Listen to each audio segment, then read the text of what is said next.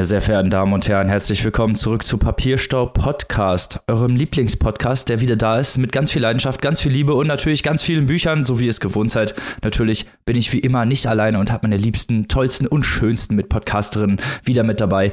Die liebe Maike aus dem schönen Saarbrücken brennt schon darauf, euch die neuesten News und Buchrezensionen zu präsentieren. Salü! Und die liebe Annika aus dem schönen Hannover natürlich genauso. Steht mit der Faust direkt für die Bücher ein. Hallo. Hallo. Gerade war noch in Klagenfurt, jetzt wieder in Münster der Beachboy Robin. Bonjour. Ey, Moment mal, ihr sprecht gar kein Französisch. Hallo, ich hatte auch Französisch in der Schule. ich will mich nicht als Profi bezeichnen hier.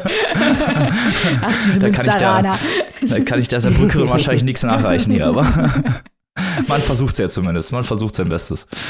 Was der Robin aber hat, auf jeden Fall, ist Expertise in der Frage schöner Uhren. Oh, was für eine Überleitung. Ähm, denn wir haben heute wieder einen Sponsor für unsere Folge. Äh, ein Sponsor, der schon zum zweiten Mal bei uns mit dabei ist in dieser Rolle. Wir sprechen über Holzkern. Ein Unternehmen, das ihr schon vor ein paar Folgen hier bei uns kennengelernt habt und das auch die heutige Folge präsentiert. Robin, gib uns einen Überblick, was Holzkern liefert und leistet. Natürlich sehr gerne. Holzkern ist eine 2015 gegründete Firma als Familienunternehmen und gilt heute als einer der größten Hersteller von Uhren und Schmuck mit Fokus auf natürlichen Materialien, Perlmutt, Stein und Holz, FSC zertifiziert oder sogar aus recycelbarem Holz wiederhergestellt. Also auch Nachhaltigkeit spielt bei Holzkern eine große Rolle.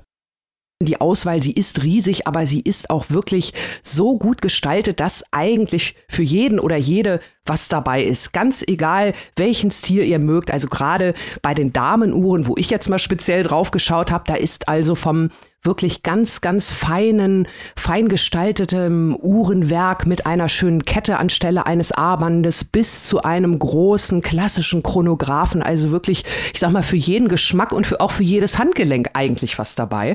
Und auch da immer die natürlichen Materialien. Und das Schöne ist, diese Kollektion sind auch immer sehr schön gestaltet. Also die Uhren, die immer so in eine bestimmte Richtung gehen, die sind einer Kollektion zusammengefasst. Das ist immer mit ganz viel Liebe und auch richtig mit Gedanken dahinter, welchen Sinn und Zweck und welche Philosophie diese Kollektion betrifft. Und die Kollektionen, die reichen von so wunderschönen Namen wie Belle Epoque bis hin zu Summer Party. Und es gibt aber auch, wir haben da so zwei, drei Kollektionen entdeckt, die auch hier für unseren Podcast eine ganz besondere Rolle spielen, nämlich die Lyric Kollektion und die Literary Kollektion. Genau, und in beiden Kollektionen, die natürlich für uns als BuchliebhaberInnen besonders relevant sind, wobei Spoiler-Alarm, wir alle drei haben Uhren aus anderen Kollektionen, weil wir uns überhaupt nicht entscheiden können.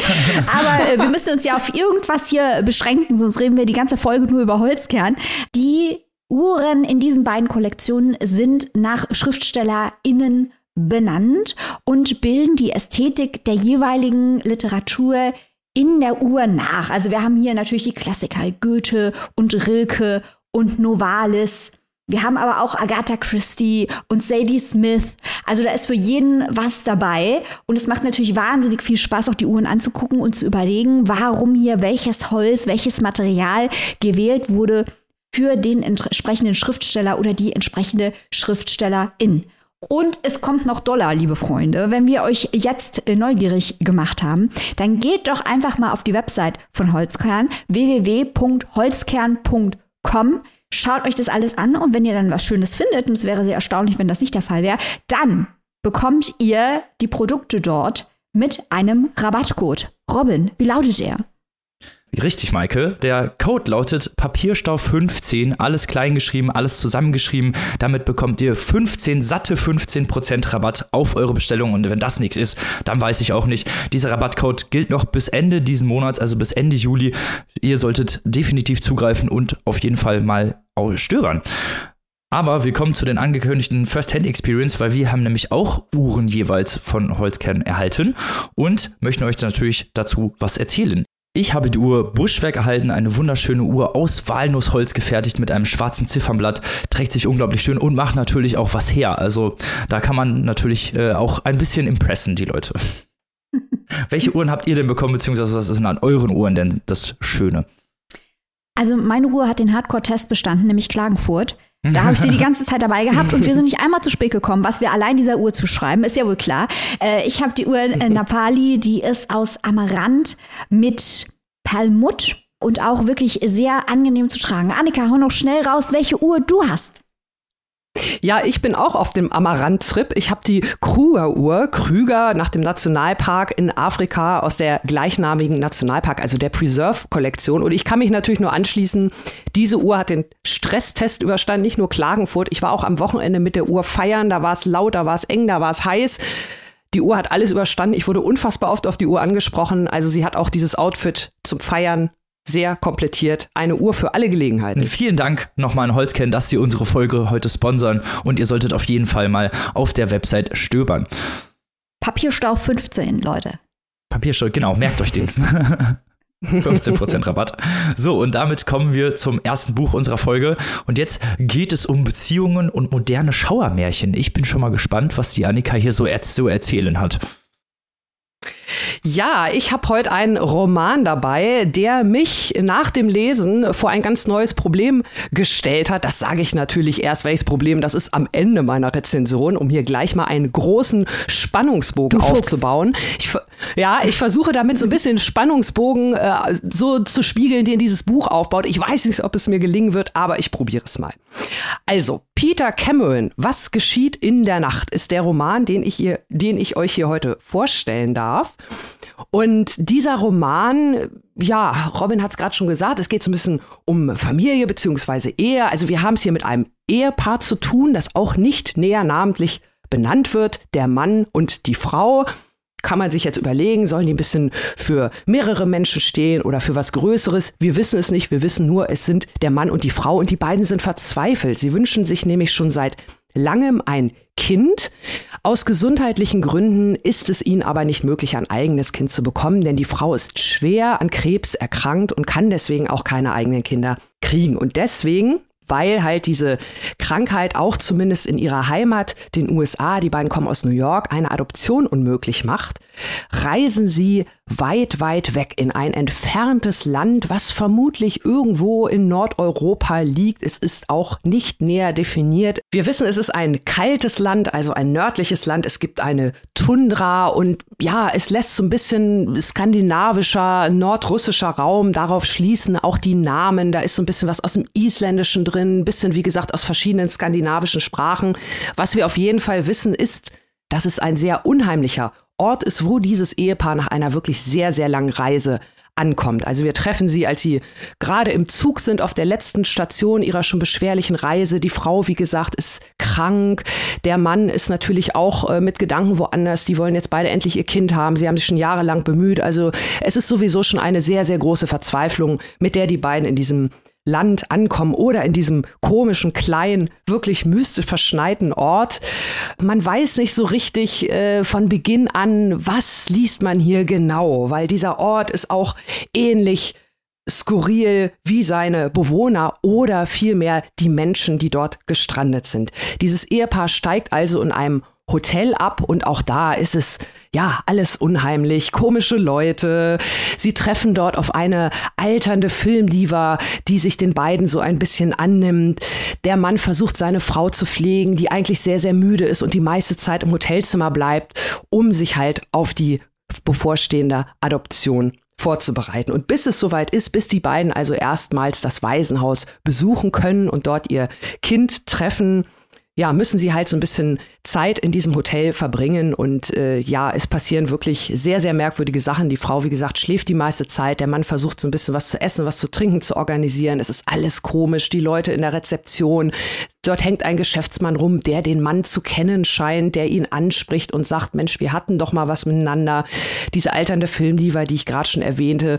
Und dann erfahren die beiden auch noch von einem Heiler, Bruder Emanuel, der wohl neben dem Waisenhaus die große Attraktion des Ortes ist. Und durch eine Verwechslung gelangen die beiden tatsächlich auch zu besagtem Heiler anstelle des Waisenhauses. Und diese völlig unbeabsichtigte Begegnung, es ist zunächst auch nicht klar, wieso die da gelandet sind und nicht da, wo sie eigentlich hin wollten, wirft das alles noch so ein bisschen mehr aus der Bahn, weil die Frau sich plötzlich geheilt fühlt und der Mann gar nicht mehr zu ihr durchdringt und das Ganze wird immer konfuser und verrückter und merkwürdiger. Also ihr müsst euch das so ein bisschen vorstellen. Diese ganze Szenerie aus dem Hotel, es hat von Anfang an ja, das Gefühl einer Gothic Novel oder vielleicht auch einer Geistergeschichte. Ich habe im Kopf immer Hotel California von den Eagles gehört. Auch da gibt es natürlich zig verschiedene Interpretationsmöglichkeiten für diesen Song, aber die Zeile You can check out anytime you like, but you can never leave, das ist so ein bisschen die Grundstimmung, die sich hier auch auf diesen komischen, eingeschneiten Ort bezieht.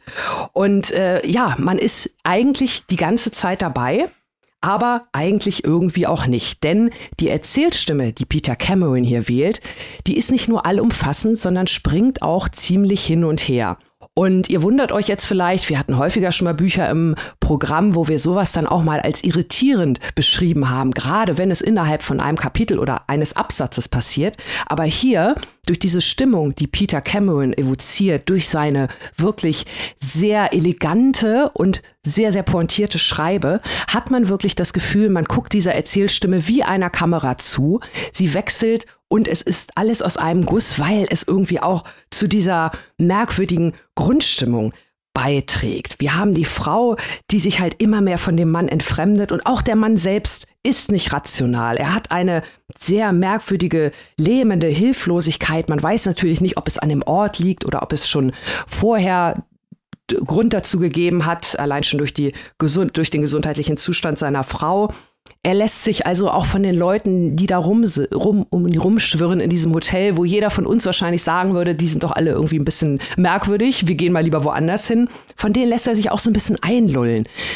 Ist es Manipulation? Sind vielleicht Drogen im Spiel? Oder wie gesagt, der bereits beschriebene Geist. Das Ganze hat was von einem Albtraum, aus dem man nicht erwachen kann, aus dem man aber auch gar nicht erwachen will, eben weil Peter Cameron diesen Spannungsbogen unheimlich gut gestaltet durch diese dichte Atmosphäre, durch diese schon beschriebene Kamera und auch durch diese mystische Aufarbeitung besonderer Themen, bestimmter Themen. Familie ist natürlich ein großes Thema, denn die Frau sagt, sie möchte eine Familie gründen, solange es überhaupt noch möglich ist, solange wir überhaupt noch eine Familie sein können, weil sie natürlich auch von ihrem baldigen Tod ausgeht. Und ähm, genauso ist es dem Mann natürlich ein Anliegen, diese Familie zu umsorgen, Gleichzeitig muss er aber selbst anscheinend auch umsorgt werden. Also es ist alles sehr mystisch und sehr merkwürdig und ähm, aber wirklich ein unfassbar gutes Buch. Und jetzt komme ich zu dem Problem, was ich eingangs beschrieben habe.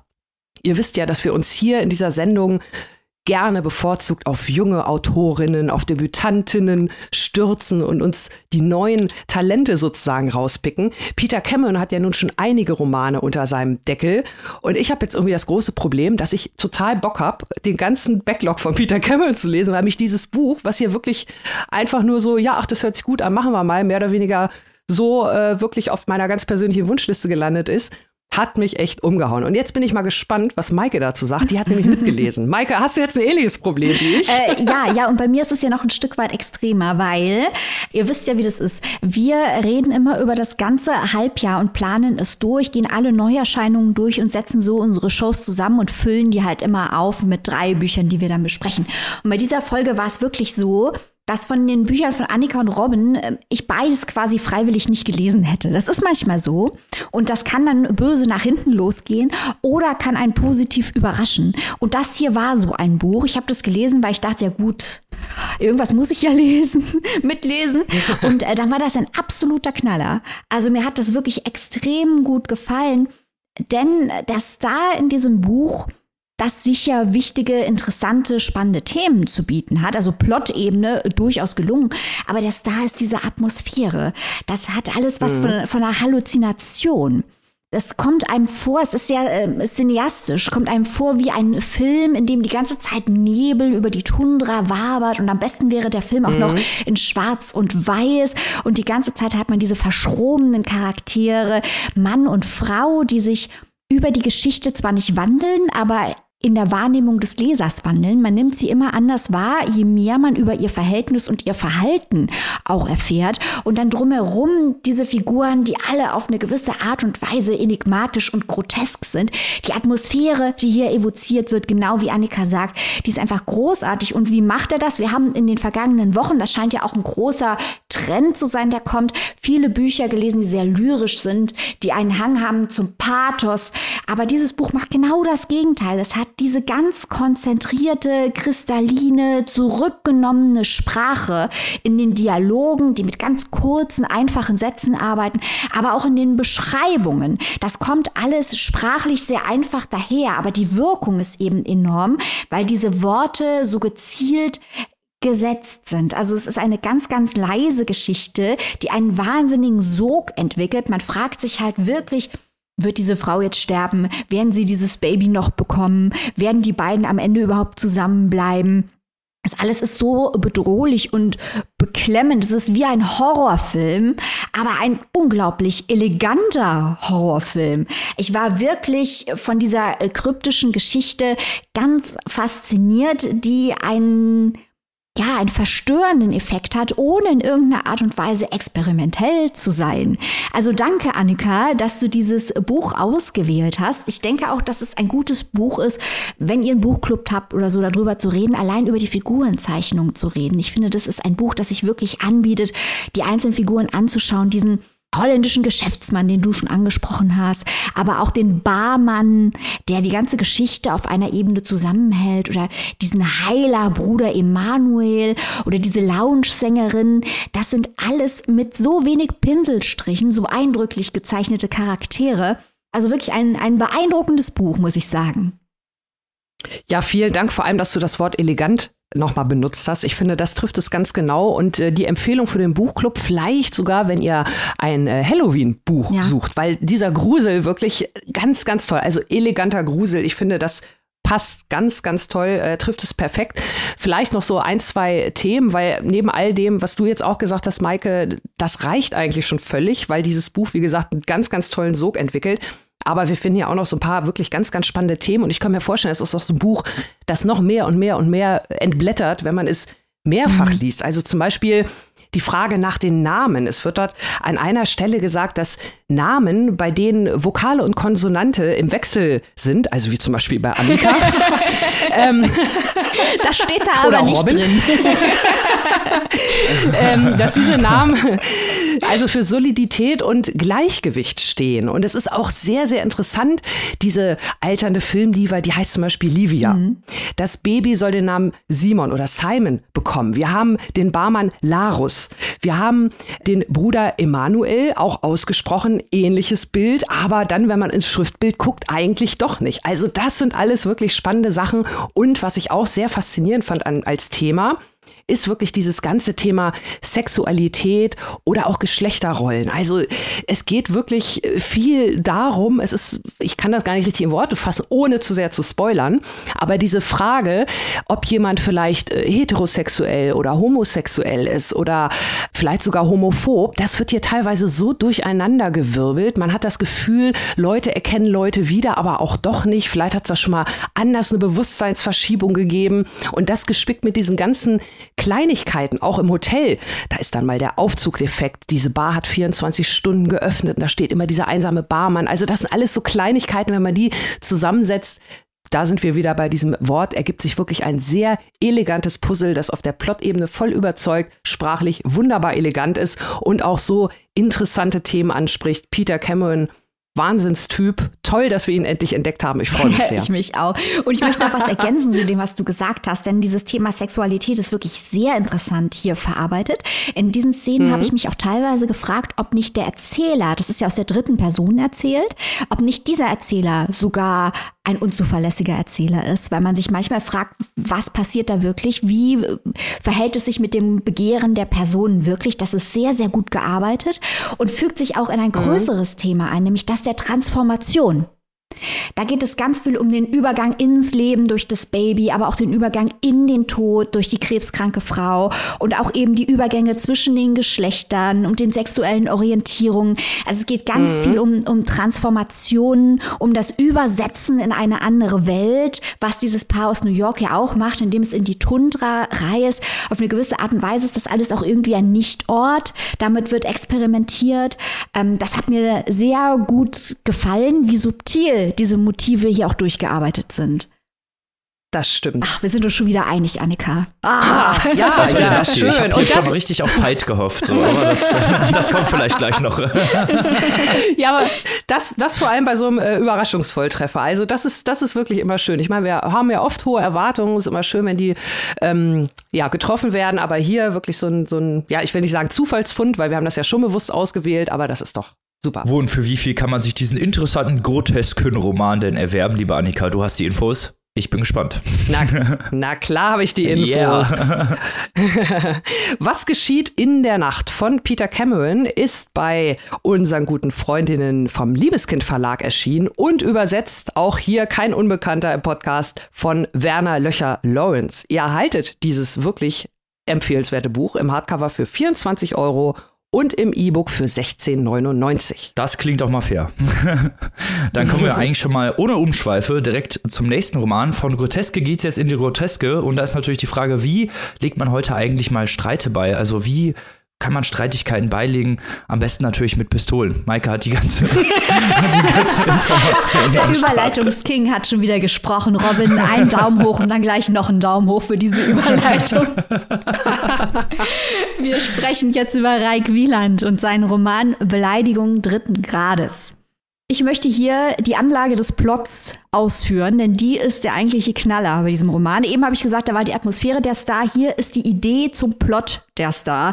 Also aufgepasst. Wieland schreibt nämlich über zwei Duelle. Das eine ist fiktional und das andere hat wirklich stattgefunden. Das fiktionale Duell, mit dem steigt er ein, das äh, findet statt im Berlin der Jetztzeit.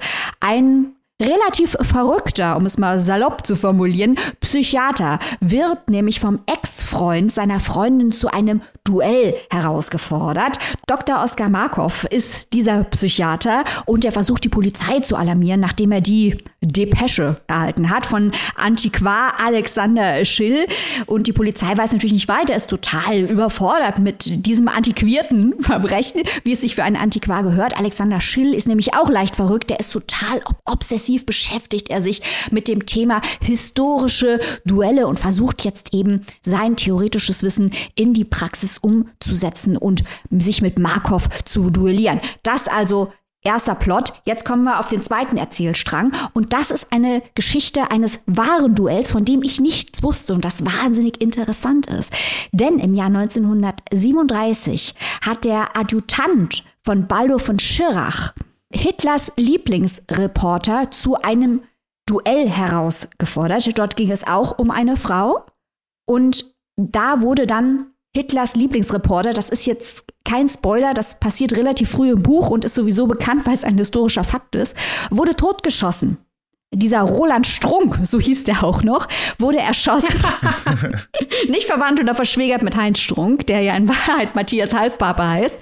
Der wurde also erschossen und darüber war Hitler so wütend, dass er das Duell als Kulturtechnik einfach mal so verboten hat. Das wusste ich überhaupt nicht äh, von dieser Geschichte, dieser abstrusen Geschichte. Horst Krutschiner gegen Roland Strunk kann man auch nachschauen, habe ich ja gleich im Internet recherchiert. Und warum macht natürlich der Wieland das Ganze, dieses historische Duell in der Nazi-Zeit mit dem heutigen Duell in Berlin parallel zu führen. Klar, er kann Grüße an unseren guten Freund Klaus Teweleit hier eine Geschichte erzählen über toxische Männlichkeit und den Ehrbegriff. Insbesondere natürlich die Absurdität und äh, die Willkürlichkeit der Definition des Ehrbegriffes, denn schon damals hat man natürlich Duelle ausgefochten und Satisfaktion verlangt, weil die eigene Ehre in unterschiedlichem Maße als beschädigt gesehen wurde. Deswegen auch Beleidigung dritten Grades. Es gibt natürlich auch Beleidigung zweiten und ersten Grades, kann man alles lernen. Und das ist nicht erfunden. Also das ist der echte historische Duellkodex. Der war derartig absurd. Auf einer nächsten Ebene kann das Buch, dann natürlich Robin hat es in der Anmoderation schon angedeutet, die Frage stellen, ja, wie geht man eigentlich heute mit solchen Beleidigungen um? Sind wir jetzt schon einen Schritt weiter oder führen wir eigentlich ohne Waffen auf dem gleichen Niveau noch diese Auseinandersetzung? Also ihr merkt schon, die ganze Anlage ist unglaublich schlau. Und man muss auch Raik Wieland wirklich zugutehalten, dass er unfassbar viele Unterlagen gewälzt haben muss, um dieses Buch so zu schreiben. Da sind so viele Details, also viele historische Szenen müssen natürlich teilfiktionalisiert werden, weil was genau Hitler und Leni Riefenstahl da gesagt haben, ist natürlich historisch nicht verbürgt. Aber er hat auf der Grundlage dieser umfassenden Recherchen Szenen entworfen. Wir erfahren dann auch noch, wie die Geschichte nach dem Duell historisch belegt weitergegangen ist. Und das ist wirklich sehr spannend, diese historische Geschichte. Jetzt komme ich zum großen Aber. Ich finde, diese zwei Erzählstränge finden nicht richtig zusammen. Denn der im heutigen Berlin ist natürlich abstrus und lustig. Und der historische Erzählstrang, klar kann man den auch teilweise spaßig erzählen, aber es passt einfach, die beiden Erzählstränge passen einfach nicht richtig zusammen. Ich habe mich sehr früh von dem Erzählstrang in der Jetztzeit gestört gefühlt, weil der einfach so albern ist und vor allem, was für mich noch viel schlimmer war, unglaublich geschwätzig unglaublich geschwätzig, Dialoge viel zu lang, Szenen drin, die man nicht braucht, Szenenbeschreibungen viel zu lang. Ich habe immer gedacht, hoffentlich ist es bald vorbei. Ich möchte jetzt noch mal den historischen Erzählstrang und selbst der historische Erzählstrang hält die Spannung nicht durch. Wir haben in letzter Zeit so viel historische Metafiktion oder Spielarten der Verarbeitung historischer Begebenheiten erlebt. Allen vorweg natürlich Eric Vouillard, äh, mit seinen Récits oder Laurent Binet. Das ist eine Meisterklasse, die hier nicht mal ansatzweise erreicht wird. Dieses Buch hat über 350 Seiten. Da kann man locker die Hälfte rausstreichen. Also das ist doppelt so lang, als es sein müsste. Und das hat dann wirklich angefangen, mich zu ärgern, muss ich ehrlich sagen. Das ging immer weiter und weiter. Und ich dachte am Anfang, allein durch die Anlage, als ich die Anlage verstanden hatte, was schon auch 100 Seiten gedauert hat, weil es eben so geschwätzig ist, dachte ich mir, geniale Idee, brillante Idee. Man könnte auch mit den zwei Erzählsträngen, wenn man sie effektvoll gegenüberstellt, könnte man viel erreichen. Das funktioniert auch nicht ganz, aber an sich sehr gute Idee. Und es hat einfach nicht funktioniert, weil er dann noch eine Wolte macht und noch einen Gag, der nur halb lustig ist und noch ein und noch ein. Und das hat mich wirklich wahnsinnig gemacht. Man muss dazu sagen, dass Raik Wieland eigentlich genau der Richtige ist, um eine solche Geschichte zu schreiben. Denn er ist ein Elektriker, der auch Philosophie studiert hat. Er kennt sich also mit dem Erhellen von Begebenheiten aus und er ist zudem Redakteur schreibt aber auch für die Titanic. Also genau dieser Grad, den er in der Anlage des Romans beschreiten möchte, der im Roman angelegt ist, wird aber leider nicht in einer Konsequenz durchexerziert, wie ich das gerne gesehen hätte. In diesem Buch steht sehr, sehr viel drin, das man überhaupt nicht gebraucht hätte und was ähm, eigentlich auch verdeckt, welche Stärken es in dem Buch gibt. Und als letzter Kritikpunkt vielleicht noch, das Ende ist sowas von antiklimaktisch. Also das Ende ist so enttäuschend. Das hat mir echt die Schuhe ausgezogen. Ähm, ich moderiere das jetzt einfach, ich moderiere das jetzt einfach ab. Beleidigung dritten Grades von Raik Wieland kostet in der gebundenen Ausgabe, erschienen im Verlag Antje Kunstmann, 24 Euronen. Lest es und widerlegt all meine Thesen, da stehe ich drauf. wir kommen zum letzten Roman dieser Folge. Ich darf ihn vorstellen und wir kommen jetzt von du Pistolenduellen zu misogynen Auswüchsen und was passiert in der Neuzeit normalerweise, wenn einem einer nicht passt oder beziehungsweise eigentlich nicht normalerweise, aber wir kommen zu Mord und Totschlag. Mein Buch heißt äh, How to Kill Your Family von Bella Mackey und beschäftigt sich, wie der Titel eigentlich bereits verrät, mit dem Mord, mit dem mehrfachen Mord einer Familie. Erstmal zu Bella Mackey. Bella Mackey lebt in London, ist Journalistin und Autorin, hat für den Guardian, die Vogue und das Vice Magazine geschrieben. How to Kill Your Family ist ihr Debütroman und bereits kurz nach Erscheinen ist es auf den vorderen Plätzen der UK-Bestsellerlisten gelandet. Deswegen war ich auch schon mal ganz gespannt, hier diesen Roman zu lesen. Übrigens, äh, wenn wir schon mit Misogynie hier anfangen, Google sagt, wenn man Bella Mickey googelt, äh, sie ist die Ehefrau von Greg James. Äh, da wird nicht gesagt, sie ist Autorin oder Journalistin. Nein, sie ist die Ehefrau. Auch nett, ne? Mensch. kommen wir denn dahin? so, wir kommen mal zum Plot von How to Kill Your Family. Wir haben Grace, eine junge Frau. Sie sitzt in einem Frauengefängnis in London wegen eines Mordes, den sie nicht begangen hat. Das ist hier noch wichtig. Äh, es ist ein bisschen ein Tagebuch, ein Memoir, ein Geständnis über die sechs Morde, die sie tatsächlich begangen hat an ihrer Familie. Ihre Mutter Marie ist als junge Frau für die Modelkarriere von Paris nach London gezogen. Bei ihren ausschweifenden Feiern, bei ihrem ausschweifenden Partyleben lernt sie den reichsten Unternehmer Londons kennen, und zwar Simon Artemis. Der bezieht sie mit seinem Geld natürlich auch, stellt ihr so ein bisschen nach und die beiden fangen eine Affäre an. Als Marie dann schwanger wird, möchte Simon überhaupt nichts mit diesem Kind zu tun haben. Er hat selber auch eine Familie und bereits selber Kinder öffentlich würde sich das natürlich auch nicht so gut machen. Das heißt, er verstößt sie und verstößt auf seine eigene Tochter. Grace bekommt das so über ihre Jugendjahre irgendwann mit. Marie wird, hat, erkrankt irgendwann an Krebs, stirbt auch im äh, späten Jugendalter von Grace und fasst den Schluss, äh, die Familie Artemis dafür leiden zu lassen, dass sie ja Marie zum einen nichts gegeben hat, aber auch natürlich Grace selbst verstoßen hat.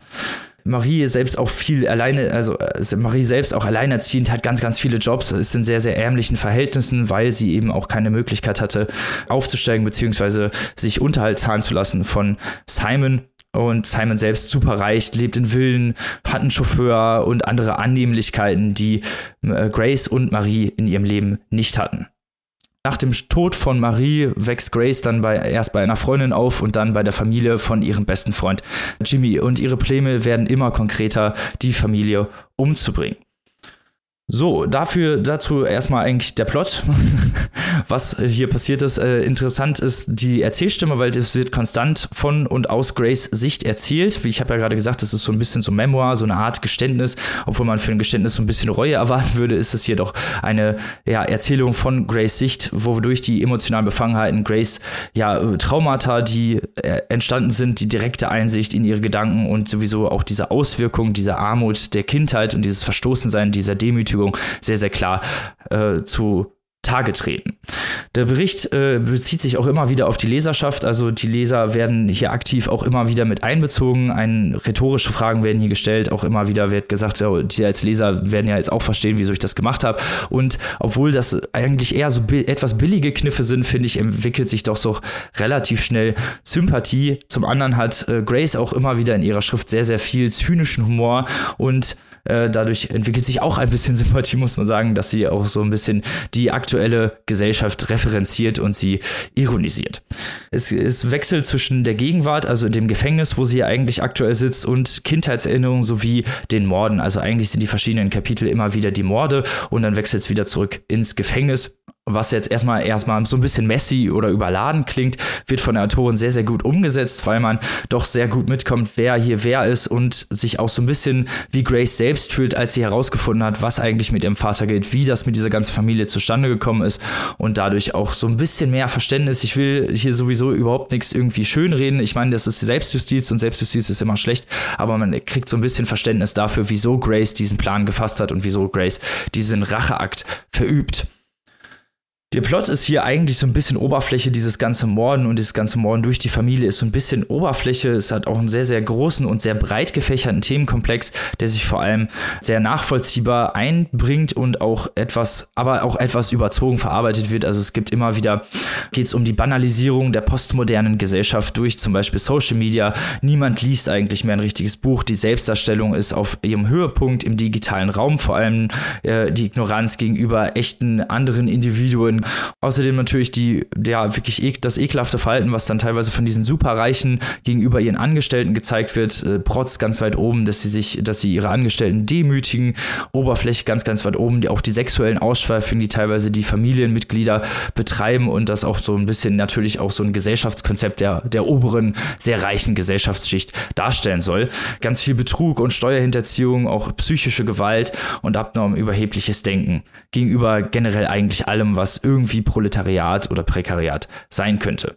Außerdem äh, sehr, sehr häufig im Vordergrund auch äh, Teil dieser Kritik. Es ist eigentlich auch häufig eine sehr, sehr krasse Gesellschaftskritik, ist die Misogynie und toxische Männlichkeit, das Anspruchsdenken, die Überheblichkeit. Alle Frauen gehören mir und wenn ich reich bin, dann kann ich eigentlich jede haben, die ich möchte.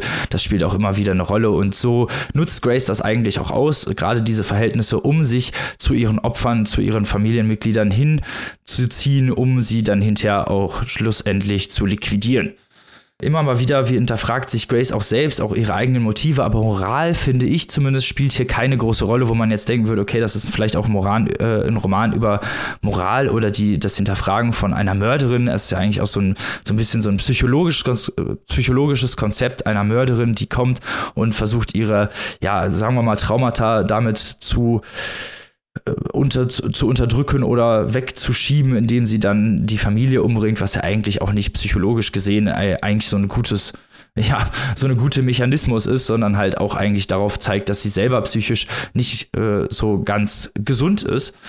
Aber äh, diese Moralfrage wird hier häufig äh, gar nicht gestellt und tritt auch sehr, sehr selten hervor. Was ich am interessanten fand, waren die Dynamiken, die Charakterdynamiken, gerade wenn es außerhalb dieser Morde geht, gerade zwischen Grace und ihrer äh, Ziehfamilie, nenne ich es mal, von ihrem besten Freund, die ja auch sehr super reich sind, aber sich dann so wirklich aufspielen, irgendwie als gute Samariter. Also es ist wirklich sehr, sehr viel Gesellschaftskritik drin. Ich fand es aber insgesamt relativ spannend. Also ich wollte auf jeden Fall wissen, wie es, wie es zu Ende geht, auch sehr mitreißend und intelligent konzipiert, aber wenig Metaebenen. Also es bleibt dann doch schon sehr häufig auf der Plot-Ebene und eben dieser Gesellschaftskritik-Ebene und äh, eignet sich eigentlich als sehr guter Beat-Read, aber für mehr auch eigentlich nicht. Annika, du hast mitgelesen, was findest du? Ja, also ich muss sagen, ich habe einen wirklich sehr, sehr großen Spaß mit diesem Buch gehabt. Eigentlich aus den Gründen, die du auch wirklich schon gut ausgeführt hast, was dieses Buch ist, was es kann und ähm, was es vielleicht auch sein will. Und ich glaube, dieses Buch will auch gar nicht mehr sein als das, was es ist, denn wirklich ein riesengroßer Spaß der für mich sehr gut funktioniert hat und zwar aus zwei Gründen. Aber bevor ich die nenne, möchte ich noch mal einmal ganz kurz, weil wir ja auch schon vorhin bei anderen Büchern ganz viel über Namen geredet haben. Also erstmal finde ich es hier sehr schön, dass diese Mehrfachmörderin Grace heißt. Also die Anmut. Ne? Das finde ich schon mal sehr, sehr schön und genauso anmutig. Äh, das passt ja auch so ein bisschen, weil sie ja ihre Morde wirklich sehr genau plant. Und da gebe ich dir total recht, Robin. Das ist der erste große Punkt, die Spannung. Man will einfach wissen, wie es weitergeht und warum funktioniert das Ganze so gut und warum stellt sich vielleicht die Frage nach der Moral, die du ja vorhin aufgeworfen hast, auch gar nicht. Mir hat sie sich zumindest fast gar nicht gestellt, weil dieses Buch funktioniert zu 100% über Schadenfreude. Leute, sind wir doch mal ehrlich. Diese Leute, die du da beschrieben hast, ne, wir reden hier wirklich von den Leuten, wir reden von Monaco, wir reden von Saint-Tropez, wir reden von den besten Vierteln in London, wir reden von neu, reich und crazy rich. Wir reden von den jungen Frauen, die sich äh, wirklich alles aufspritzen und aufpimpen lassen und nur noch mehr Schein sind, die mehr ein, ja, ein, eine verzerrte Realität sind oder den ganz Reichen, also wie man sie mal sieht, wie man sie kennt, wie man sie vielleicht aus der Ferne bewundert, aber wenn sie sich halt so verhalten, wie du es beschrieben hast, und so ist es ja hier, mhm. dann sind sie doch wirklich nur noch verachtenswürdig. Und jetzt kann man natürlich sagen, ja, das ist ja alles sehr klischee-mäßig und das sind alles sehr scherenschnittmäßige Charaktere. Ja, das stimmt, aber die braucht es eben auch, um hier äh, diese Geschichte so zu funktionieren zu lassen, wie sie es tut. Man ist also wirklich gleich dabei bei Grace äh, und man feuert sie fast schon so ein bisschen an. Ja, Deswegen ja. Moral am besten über Bord werfen und einfach nur dieser Frau folgen. Und das finde ich ist ähm, das Zweite, warum dieses Buch so gut funktioniert. Für mich zumindest oder für uns, weil wir haben hier nämlich einen Typus, den wir gerne mögen. Wir haben hier die ja, die böse Frau, die wütende Frau, die von Zorn und Hass zerfressene Frau, die aber eine wunderbar lakonische und äh, genau mein Humor, so möchte ich es mal nennen, Erzählstimme hat. Und äh, das finde ich also wirklich äh, toll. Natürlich gibt es äh, andere Bücher von vielleicht höherer literarischer Qualität, Stichwort Metaebene und so. Wir haben ja natürlich Otessa Moschweg oder so, oder wir hatten auch äh, Wladimir, auch eine sehr, sehr schöne Geschichte mit so einer ähnlichen ErzählerInnen. Hier ist es vielleicht ein bisschen mehr Beatstreet, da gebe ich dir völlig recht, Robin, aber nichtsdestotrotz haben wir es hier mit diesem tollen Frauentyp zu tun und Bella Mackey nennt es ja auch selbst hier, warum, warum sie es so schreibt.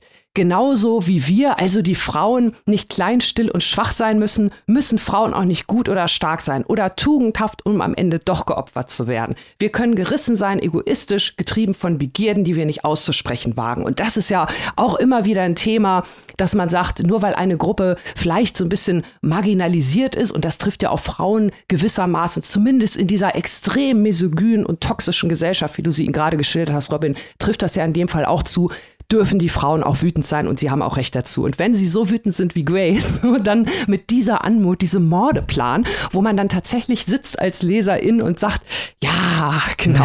Jetzt gibt's, gibt's ihn, ihn richtig hier. genau. Dann macht das wirklich, wirklich Spaß und von daher würde ich auch sagen, ja, ein Beatread.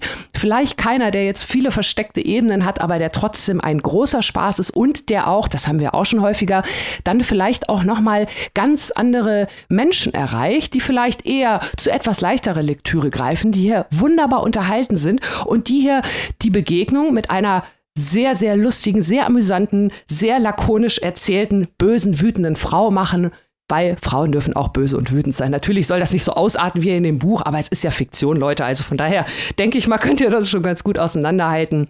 Von daher fand ich das hier wirklich wieder mal, so wie wir es haben, es ist Sommer, Leute, wenn ihr in Urlaub fahrt, nehmt es mit, ein Heidenspaß und äh, da könnt ihr nicht viel falsch machen. Nee, nicht unbedingt.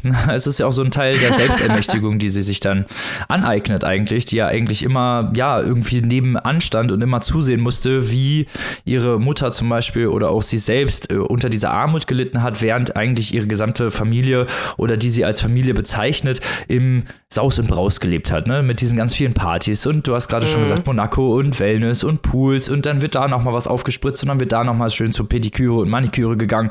Überhaupt kein Problem. Alles überhaupt auch gar kein, ja, gar kein Stress, während sie ja sich Job suchen muss, irgendwie gucken muss, dass sie ja über Wasser bleibt. Und das ist ja auch ein Teil dieser Erzählperspektive, dass man sieht, wie sie in ihren Verhältnissen klarkommt, wie sie sich erstmal hocharbeiten musste, um überhaupt erstmal diesen Stand zu haben, um Zeit zu haben äh, und Geld vor allem natürlich auch, ihre Familie zu beschatten hatten. Das können wir über Social Media zwar auch machen, aber so wie sie das machen möchte, äh, bräuchte, bräuchte man dann natürlich auch ein bisschen finanzielle Hilfsmittel und diese Art von Selbstermächtigung fand ich sehr, sehr interessant auch in diesem Buch umgesetzt. Zumal Bella Mackey, finde ich, auch eine sehr, sehr gute strukturelle Narrative hatte, einfach sehr, sehr gut durchgearbeitet und dadurch auch man, ja, finde ich, so ein bisschen auch mit Grace Gedanken irgendwie mitgeht. Also am Anfang, man sieht den ersten Mord, ohne dass man eigentlich was darüber weiß und denkt sich, hm, okay, was ist hier los?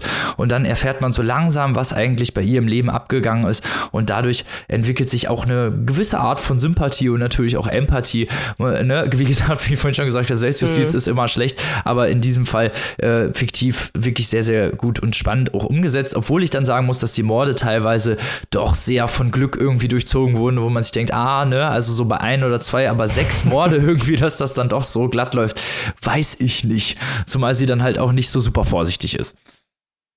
Ja, das stimmt schon. Aber ähm, es zieht sich durch, es passt zu dem Spaß. Es hat auch noch eine, einen kleinen Clou am Ende, so möchte ich es mal so, so dastehen lassen. Und auch Grace selbst, äh, natürlich bekommt sie ja gewisse Befriedigung dadurch, dass ihr Plan mehr und mehr aufgeht. Aber je mehr Leute sie umbringt, sie reflektiert ja dann auch immer mehr, was ihr dann am Ende irgendwie noch bleibt. Und sie hat ja ihr ganzes Leben auf diese Morde ausgerichtet, auf diese Rachefantasie. Und das ist natürlich auch so eine Frage, die dann zum Ende des Buches hin auch immer lauter wird. Was passiert eigentlich, wenn das durch ist, ne, dann ja, also von daher so ein bisschen Gedanken kann man sich schon machen. Ich fand vor allem, wie gesagt, den Humor gut, mhm. den Zynismus und ähm, Sätze wie, denn schlimmer als jemand, der sämtliche Auswüchse der Popkultur unreflektiert abfeiert und nachbetet, ist jemand, der stolz darauf ist, neue Trends nicht zu verstehen. Das sind ab und zu mal so kleine Nuggets, die da so eingesteuert sind, äh, eingesprüht sind. Und das fand ich dann auch wieder ganz interessant. Also ich glaube, Bella Mackey hatte einfach verdammt viel Spaß, dieses Buch zu schreiben und das merkt man dem Buch auf, auf jeder Seite an und das ist doch auch schon mal eine ganze Menge. Auf jeden Fall. Also Leute, besorgt euch, wenn ihr das jetzt interessant fand und äh, auch gerne mal eine Familienmordgeschichte hören möchtet, How to Kill Your Family von Bella Mackey, übersetzt von Stefan Gleitsch, beim Heine Hardcore Verlag erhältlich, 430 Seiten, 22 Euro in der Hardcover-Variante und 15,99 Euro als digitale Version. So, damit sind wir am Ende unserer Folge schon angekommen. Wir danken an dieser Stelle natürlich nochmal unserem Sponsor dieser heutigen Folge und zwar Holzkern. Genau, denkt dran, auf www.holzkern.com zu gehen, euch von dieser wunderbaren Auswahl inspirieren zu lassen. Und wenn ihr dort etwas findet, wovon wir jetzt einfach mal ganz stark ausgehen, dann nutzt doch unseren speziellen Rabattcode Papierstau15, das Wort kleingeschrieben und die Zahl in Ziffern 1,5 direkt hinten dran. Dann erhaltet ihr noch bis Ende Juli satte 15% auf eure Bestellung. Da wünsche ich euch jetzt schon mal viel Spaß und danke an unseren Sponsor Holzkern. Und danke auch an unsere wunderbare Steady-Community, die hier ständig die Produktion von Folgen, Exclusives, Interviews, Reportagen und so weiter unterstützt. Da haben wir heute auch zwei Shoutouts und zwar grüßen wir heute mal ganz besonders Nicole und Christina. Wir danken euch. Yay! Ihr seid die besten, beste Community, sagen wir nicht umsonst immer. Und damit sind wir schon am Ende unserer Folge angekommen. Nächste Woche haben wir natürlich wieder eine geile Folge für euch parat mit einem speziellen Thema. Das werden wir natürlich nicht verraten. Und einem Exclusive, was ihr am Montag, ab Montag hören könnt. Da würde ich auf jeden Fall mal reinschalten, wenn nicht ihr wärt. Bis dahin, liebste Leute, lest was Gutes, bleibt natürlich wie immer gesund und gehabt euch wohl. Auf Wiederhören. Tschüss. Tschüss. you